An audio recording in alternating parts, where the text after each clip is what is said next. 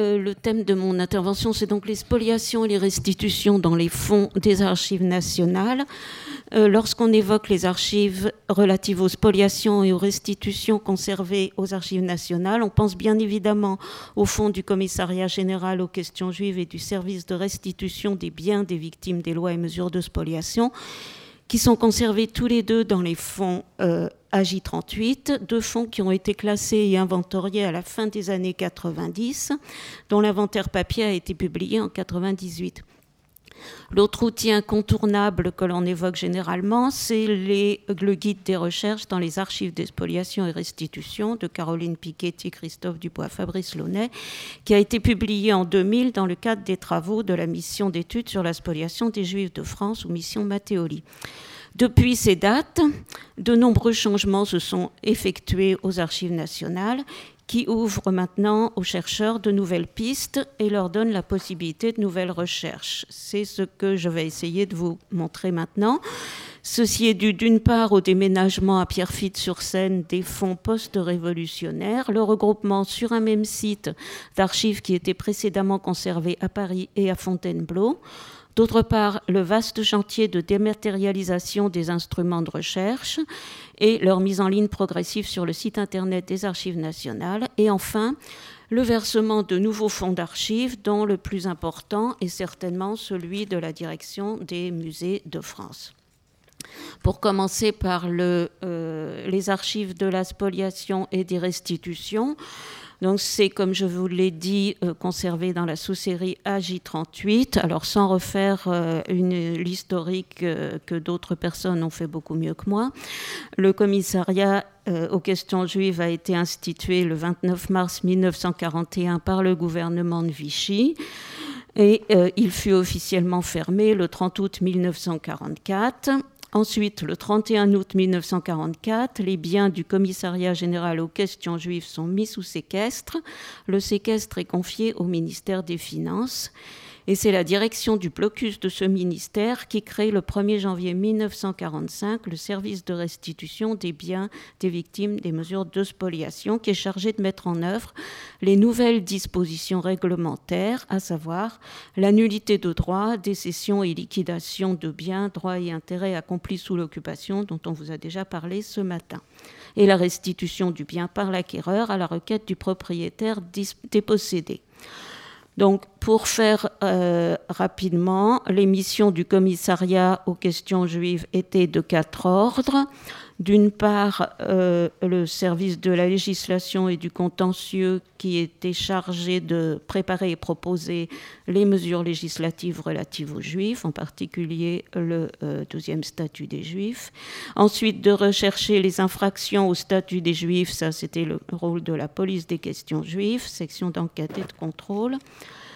Le contrôle de l'Union générale des Israélites de France et ce qui va surtout nous intéresser maintenant, euh, la direction de l'organisation économique qui était chargée de fixer les dates de liquidation ou de vente des biens juifs, de nommer et de contrôler les administrateurs provisoires. Alors, cette direction de l'organisation économique était de loin le service le plus important du commissariat aux questions juives.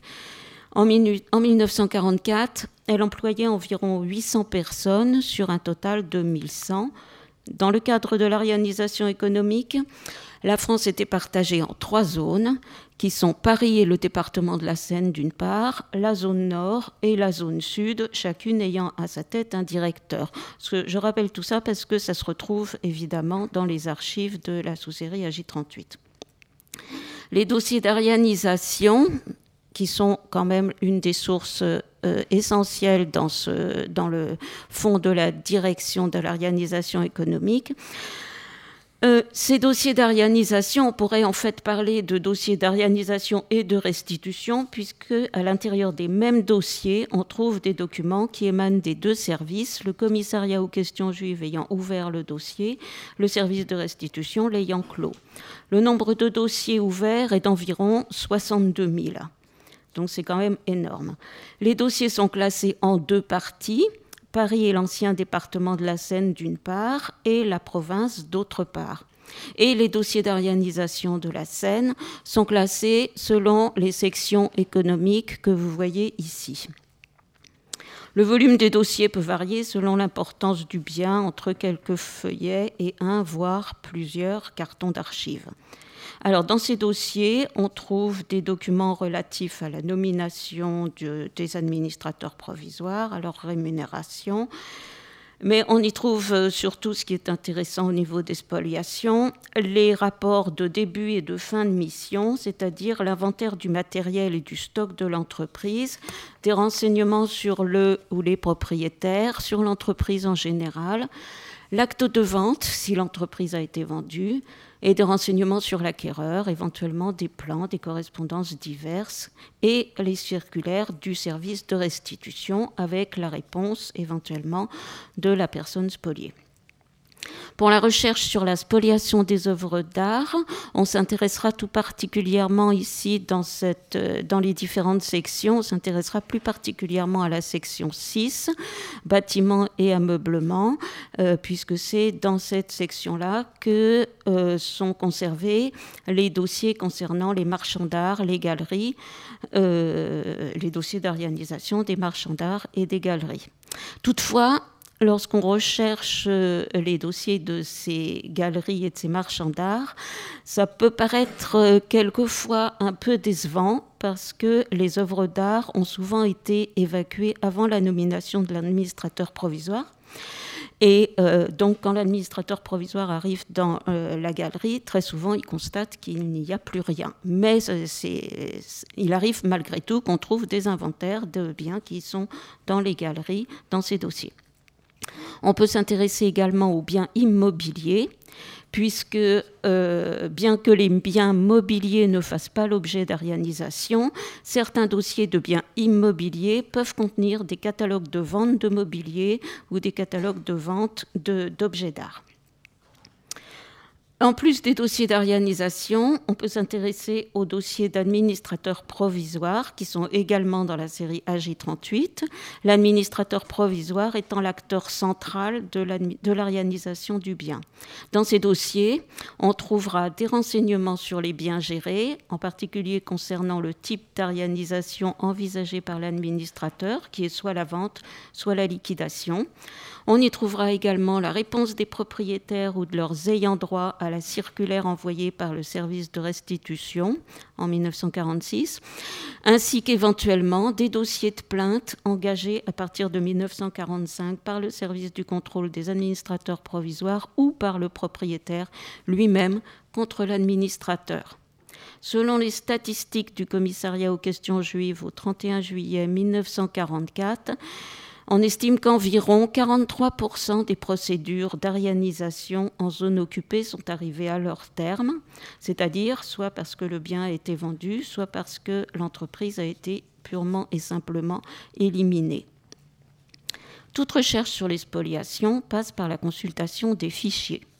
Les fichiers, ce sont ceux qui ont, ce sont les fichiers originaux qui ont été produits par le commissariat aux questions juives, dont vous voyez une vue ici, euh, ce sont des fichiers alphabétiques et des fichiers topographiques pour Paris et le département de la Seine, topographiques par nom de rue, et les biens immobiliers font l'objet de fichiers distincts de ceux des entreprises.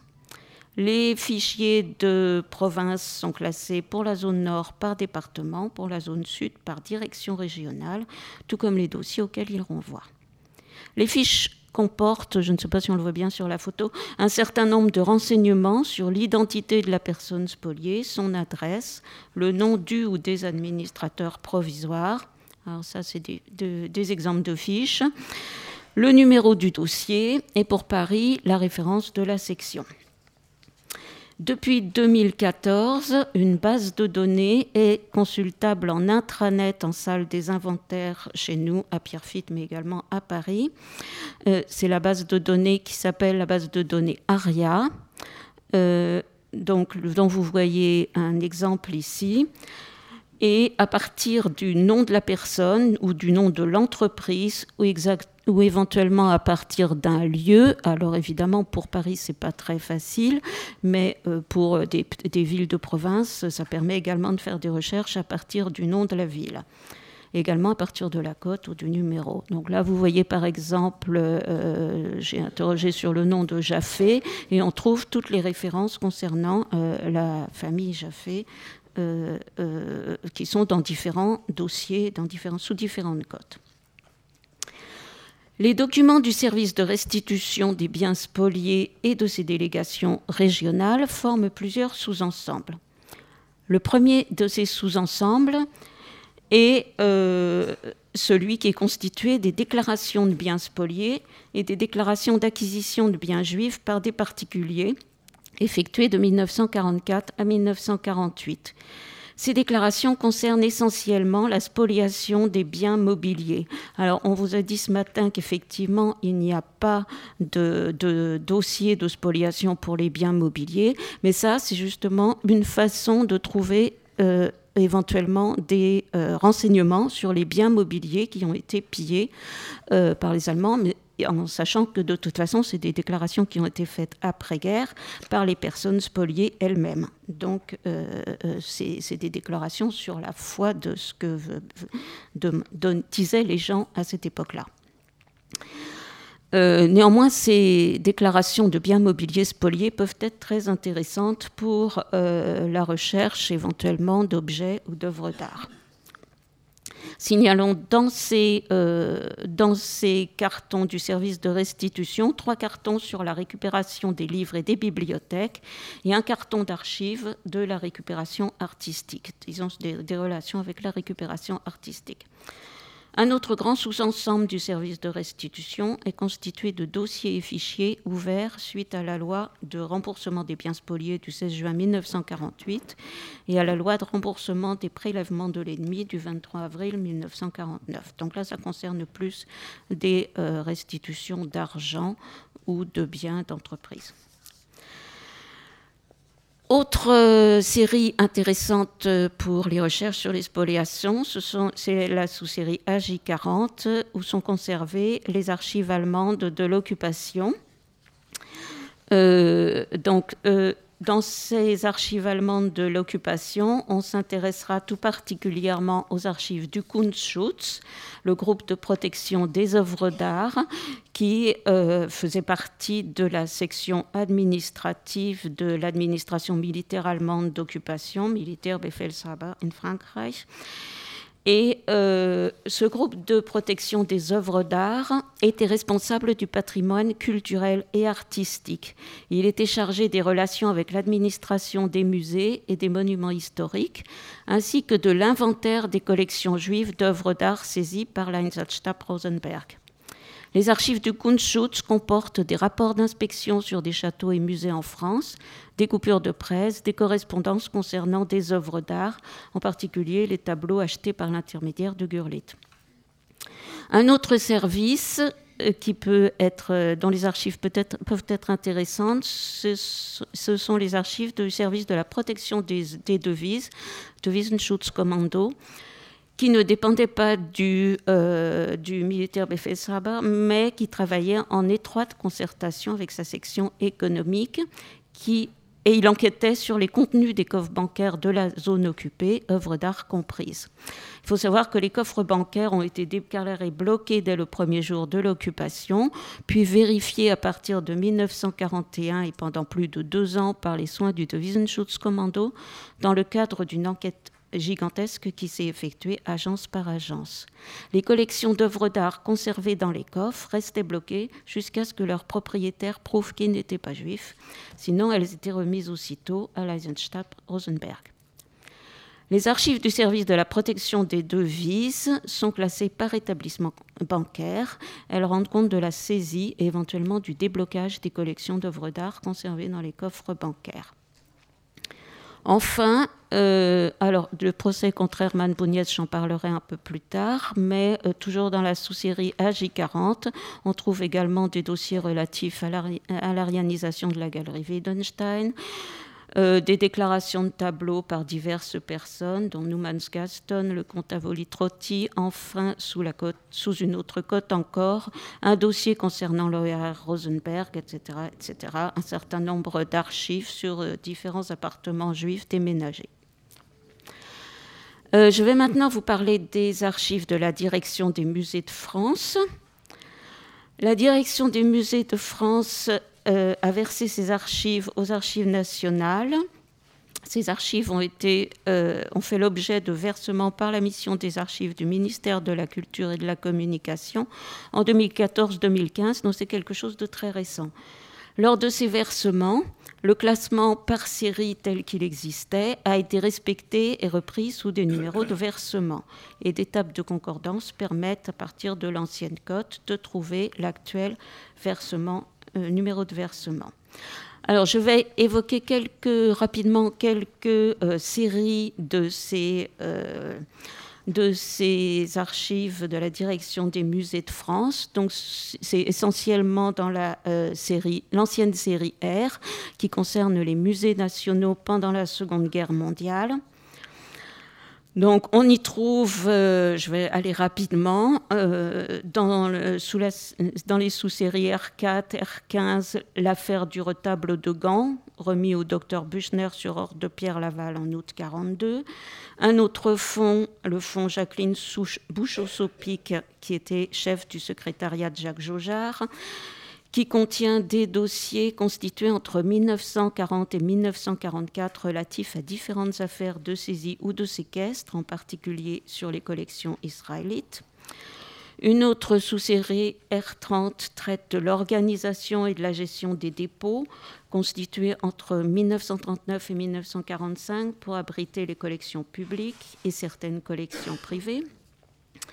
La sous-série R31 qui concerne également des collections euh, particulières confiées à la garde des musées nationaux, où on trouve notamment des inventaires de collections, des listes de caisses, des dossiers nominatifs, etc. etc. La sous-série R32 qui comprend des dossiers nominatifs concernant les séquestres de biens de personnes israélites, des collections particulières prises en charge par l'administration ayant fait l'objet de saisie par les autorités allemandes, les dossiers des séquestres postérieurs à 1945 également. Enfin, la sous-série RP2C, constitué de copies de courrier adressées par la direction des musées nationaux à la Commission de protection des œuvres d'art en France, le Kunstschutz, et puis deux cartons, euh, non plus que ça, douze cartons qui contiennent le répertoire des biens spoliés en France, qui est consultable par ailleurs sur le site internet du ministère de la Culture dont on a parlé précédemment. Autre versement des euh, archives des musées de France, euh, celui qui concerne les licences d'exportation des œuvres d'art dont il a été rapidement question ce matin. Euh, alors je rappelle un petit peu qu'en application de la loi du 23 juin 1941, les exportations d'œuvres d'art étaient soumises à des règles strictes qui requéraient des conservateurs l'examen régulier de toutes les œuvres qui leur étaient présentées par le service des douanes. Ces documents peuvent permettre d'identifier les œuvres spoliées exportées par des galeristes, des marchands d'art pour rejoindre les musées allemands, des œuvres spoliées considérées comme de l'art dégénéré et vendues ou exportées pour leur valeur marchande, ou encore des œuvres qui se sont trouvées sur le marché de l'art lorsque leurs propriétaires ont été contraints de les vendre pour diverses raisons.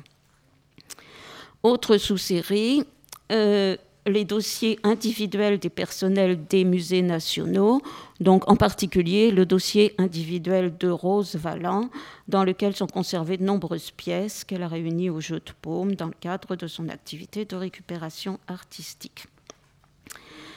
Euh, et puis, il y a encore euh, les dossiers des directeurs qui peuvent également être intéressants puisque euh, euh, ce sont les dossiers des directeurs successifs de la direction des musées de France, en particulier ceux qui ont exercé de 1944 à 1962 euh, dans le cadre euh, des relations avec la récupération artistique.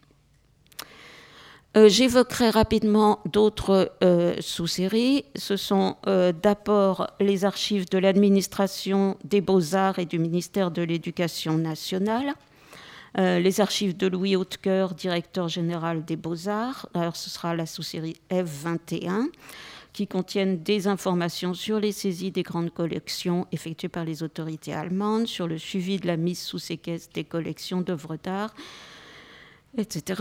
Ensuite, dans les archives du Bureau des travaux d'art, toujours dans la série F21, on retrouve euh, des dossiers relatifs aux demandes de licence d'exportation d'œuvres d'art, mais cette fois-ci vu de, de l'autre côté, du côté de l'administration des beaux-arts. Mais ça recoupe ce que je vous ai présenté précédemment. Enfin, également, les archives du service des beaux-arts du commissariat à l'éducation nationale et à la jeunesse du gouvernement provisoire de la République française, qui conserve des dossiers relatifs à la protection et la récupération des œuvres pour la période de février à septembre 1944.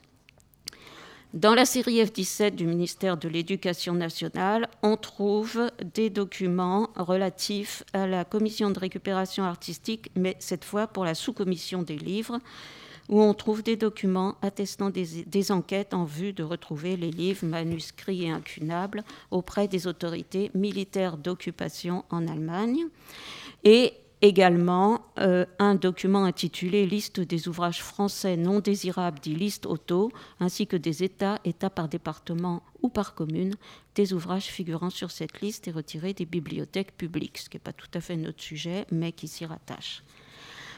Autre source de documents euh, intéressantes pour les recherches sur les spoliations, ce sont les archives de l'épuration, euh, qui sont essentiellement conservées dans les fonds du ministère de la Justice et euh, essentiellement dans les fonds de la Haute Cour de justice, des cours de justice, etc.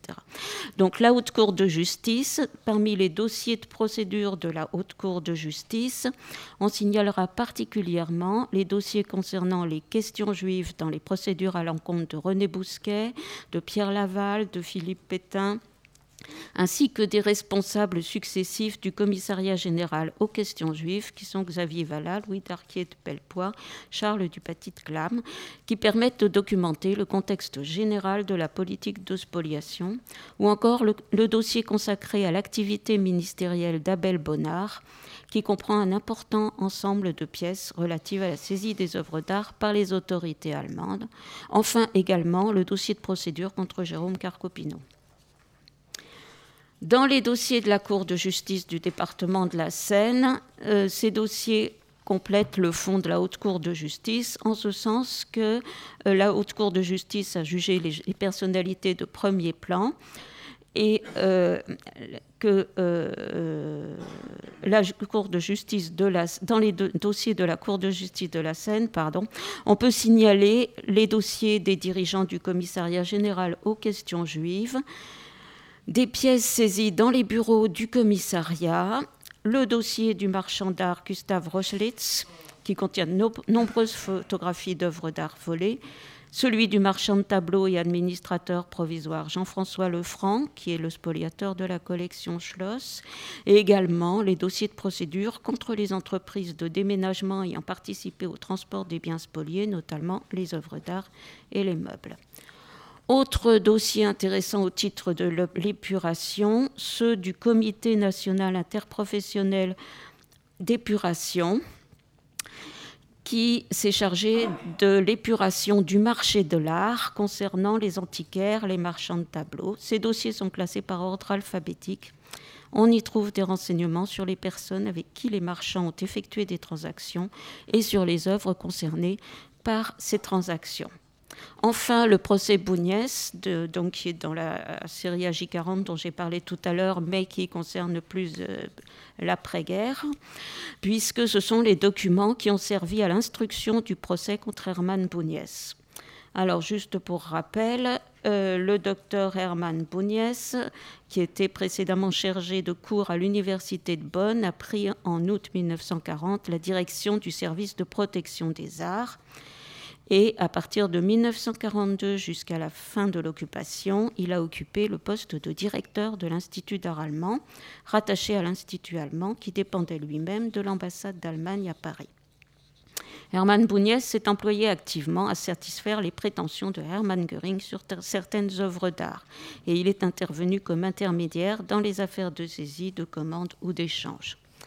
Les archives saisies après l'arrestation de Bouniès en juillet 1945 ont servi, avec d'autres papiers rassemblés à cet effet, à l'instruction de son procès, comme le prouvent des notes, des analyses et quelques traductions françaises qui s'y trouvent. Mais le suicide du détenu dans sa prison a éteint toute action judiciaire. Dans ces 13 articles, on trouve de nombreux papiers personnels, manuscrits, documents relatifs aux travaux scientifiques d'Hermann Bouniès. Et pour la recherche sur la spoliation des œuvres d'art, on consultera plus particulièrement les rapports d'activité, les correspondances de Bouniès, en particulier ses correspondances relatives aux achats, commandes, échanges d'œuvres d'art pour le compte de Göring. J'en viens maintenant aux archives des indemnisations, et ce sera mon dernier paragraphe. Euh, les archives des indemnisations peuvent également se révéler intéressantes dans, le, cadre des recherches sur les spoliations. Alors, ce sont les indemnisations qui, euh, qui ont été effectuées après-guerre. Il y a plusieurs euh, séries. il y a un certain nombre de dossiers conservés par les archives nationales qui sont relatifs aux indemnisations de dommages de guerre mobiliers. Ils sont conservés sous le numéro de versement que vous voyez ici, 1978-0332. Ils proviennent du Centre national de règlement des dommages de guerre. Ces dossiers de dommages de guerre ont fait l'objet d'éliminations importantes et on n'est pas tout à fait sûr de, euh, euh, de, des dossiers qui existent dans ce fonds. Enfin, on sait euh, quel dossier existe dans ce fonds, mais on ne sait pas très bien quelle a été l'élimination. Il semblerait que ceux qui, qui composent ce versement aient échappé aux éliminations parce que les sinistrés pouvaient prétendre à une indemnisation au titre de la loi Brugge ou qu'ils étaient des personnalités importantes. Ces dossiers se composent de la demande d'allocation complétée par le demandeur, de l'inventaire détaillé des meubles enlevés par l'occupant, de pièces justificatives, ainsi que de la correspondance entre le demandeur et le service instructeur. Quelquefois, on y trouve également des documents divers, quelques rares photographies d'appartements et des rapports d'enquête. Enfin, j'évoquerai bien évidemment les archives de la mission Matteoli, qui sont conservées actuellement sous la cote provisoire de F60 MLI, en particulier ceux du groupe de travail sur les objets et œuvres d'art, et les dossiers de demande individuelle de restitution qui sont conservés également dans ces archives. En lien avec les archives de la mission Matteoli, on pourra également consulter les archives de l'Inspection générale des services culturels qui contiennent des dossiers sur la spoliation des biens juifs pendant la Deuxième Guerre mondiale, à savoir une évaluation des spoliations, des dossiers par pays, des dossiers sur la commission Matteoli, sur des demandes de restitution et des affaires contentieuses, en particulier un dossier sur la collection Schloss. J'en viens maintenant aux instruments de recherche sur ces fonds. Donc, comme je vous l'ai dit en début de l'exposé, un vaste chantier de numérisation des instruments de recherche a été lancé aux Archives nationales depuis 2007. La mise en ligne des inventaires dans la salle des inventaires virtuels c'est le nom qu'on a donné, ou SIV, n'est pas totalement achevé, mais on trouve actuellement plus de 20 000 instruments de recherche sur les 27 000 qui avaient été euh, répertoriés au début du projet. Parmi les sous-séries les plus importantes que j'ai évoquées aujourd'hui, les inventaires des sous-séries AJ40, Z6 et des archives de la mission Matteoli ne sont pas encore disponibles sur notre site internet. Toutefois, tous ces inventaires existent et euh, s'ils ne sont pas sur le site internet, ils sont de toute façon consultables sous forme papier ou en intranet euh, euh, dans la salle des inventaires des archives nationales.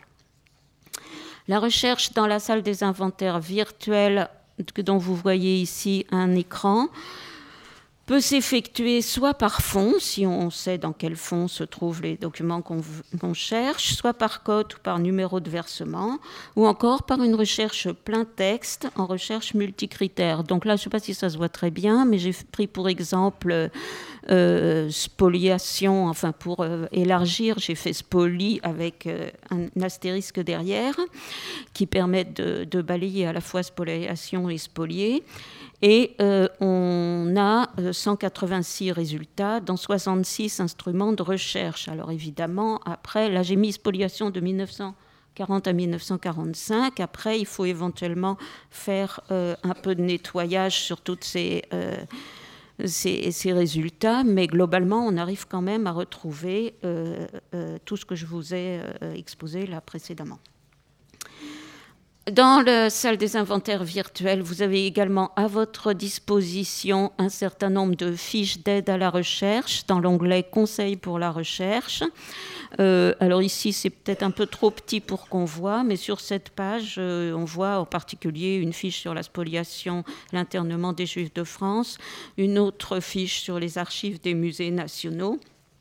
Évidemment, ça, c'est comme leur nom l'indique, ce sont des fiches qui permettent de s'orienter dans les différents fonds. Enfin, la base de données ARIA que je vous ai présentée tout à l'heure n'est pas consultable sur Internet, mais elle n'est consultable qu'en intranet sur nos postes disponibles en salle d'inventaire, en salle des microfilms. Et puis, euh, je reprendrai ce qu'a dit ce matin Madame Le Geltel, à savoir qu'un chantier important a été lancé en 2014 par le service interministériel des archives de France pour la mise à jour guide du guide des recherches dans les archives des spoliations et des restitutions. Et de nombreuses institutions, dont les archives nationales, ont été sollicitées euh, pour actualiser les données de ce guide et ajouter les versements d'archives survenus depuis la publication du guide en 2000. Ce guide actualisé, sous forme de fiches par fonds ou versement, devrait, en principe, selon mes informations, être publié à l'automne sur Internet. Je vous remercie pour votre attention.